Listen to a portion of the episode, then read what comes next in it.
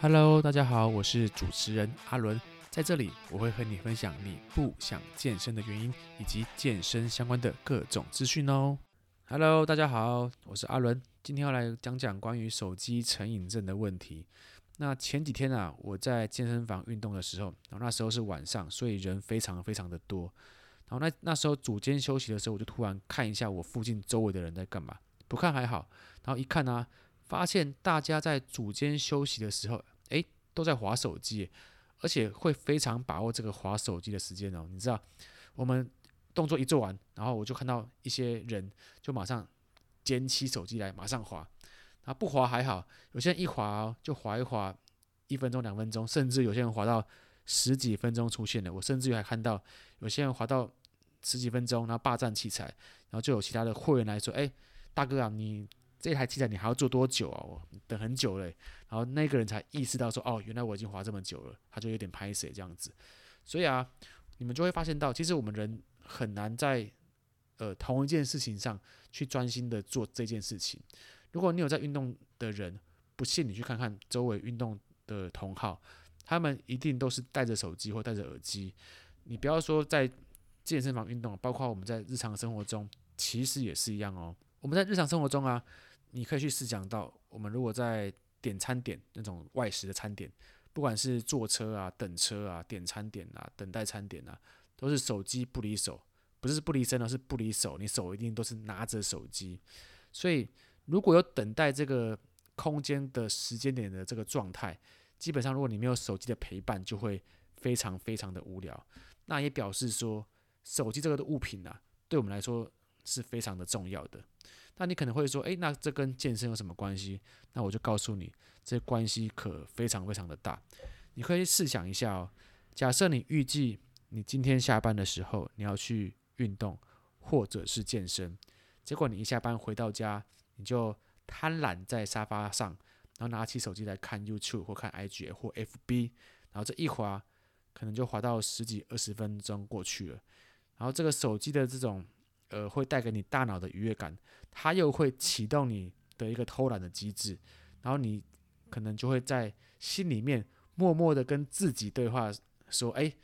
今天还是休息一天好了。我这样划一划手机，好像也半小时、一小时过去了。再去运动，好像也没有太多的时间，那还是干脆不要去好了。你不要告诉我你没有类似的经验，因为你保证有，绝对有。因为就连我这种热爱健身的。”健身狂人都会有的，你怎么可能会没有？像我啊，我的习惯的运动时间是早上，就早上起床的时候，我大概刷牙洗脸，稍微喝一杯高蛋白，我就会去健身运动了。然后有时候特别累的时候，我会早上起床，然后先滑一下手机，然后一滑，滑一滑，诶，半小时、一小时过去了，然后滑完之后想说啊，算了，今天好像身体有点疲劳。然后去健身房还要车程，还要一点时间。然后去运动的时候，好像只能做半小时或不到一小时，那干脆不要去好了。你可能就会有这种想法出现，因为我我也很常这样啊，坦白说。所以再来哦，假设你真的突破了你去运动的这一关，好，那我今天我去健身运动了。那有在健身的人，你们都应该会知道，通常我们在组与组之间，我们会有一个组间休息。那组间休息划手机会影响到吗？相信我，他绝对也会影响到。像嗯，我前阵子也有一阵子很习惯在组间休息的时候，然后马上马上捡起手机起来滑，然后诶，不滑还好，一滑好像又超过我的那个休息时间。因为你们都知道，如果在健身运动的休息时间太久，就会影响到我们的代谢压力。那这个有些人可能不懂，它就是会影响到我们的充血量的意思，所以。它可能会影响到我们的代谢压力，也可能会影响到我们在下一组的时间的运动表现，因为你会分散注意力嘛，分散注意力嘛，分散注意力一定会影响到运动表现跟训练品跟训练品质的。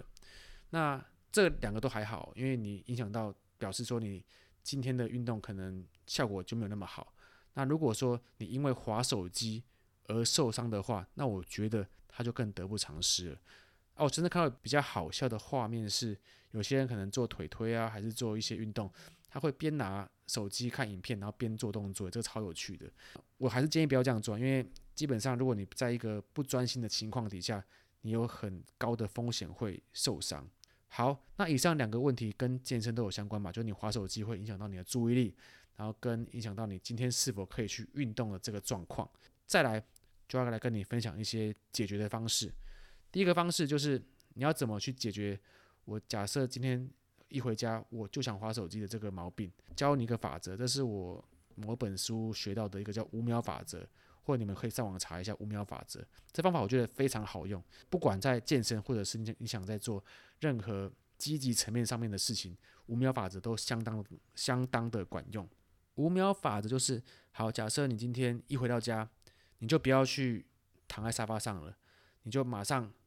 花这五秒的时间，然后准备自己拿着运动用品，然后整理你的服装，诶，马上就冲去运动了。那又或者是像我早上起床，我很常会先滑手机嘛。那我起床滑手机这件事情，你就不要滑，你就一起床跳起来，马上去刷牙洗脸，然后手机拎着，衣服换着，马上去运动，然后到可能到健身房的时候再开始滑你的手机，就开始看一下讯息或者是什么重要的呃文件之类的，再做这样这样就好。那又或者是你可能今天想要做某件事情，不单单只是在健身哦，你想要做呃，比如说你要看书，然后。可是你当下可能就因为滑手机而耽误这个看书这个行程，那你就先把自己手机关掉，好，给自己五四三二一，想象这个火箭升空的感觉。时间一到，马上手机丢着，马上去做看书这件事情，或者是你想要做任何呃想做的事情，就花五秒时间想象火箭升空，然后马上去做，不要有任何的思考跟想法，因为当你有任何的思考跟想法的时候，你的懒惰的因子它就会出现，那就非常可怕。好，这是第一个五秒法则的部分。那第二个是在呃健身运动，如果要滑手机怎么办？我告诉你哦，如果你有健身的人，都会知道，那个肌肉跟神经连接是相当相当的重要的。如果你在运动跟健身当中没有去感受这个连接的时候，它就会影响到你的肌肥大。诶，所谓的肌肥大就是呃肌肉成长的意思。它就会影响到你肌肉成长的表现，所以你要去静下心来去感受你每一组、每一下、每一个重量给你身体的张力，来让它发挥到最大的极致。这样你在训练的成效它会更有效果，甚至于你不用花更那么多的时间来做健身运动。因为我看有些人去健身房运动，动辄就是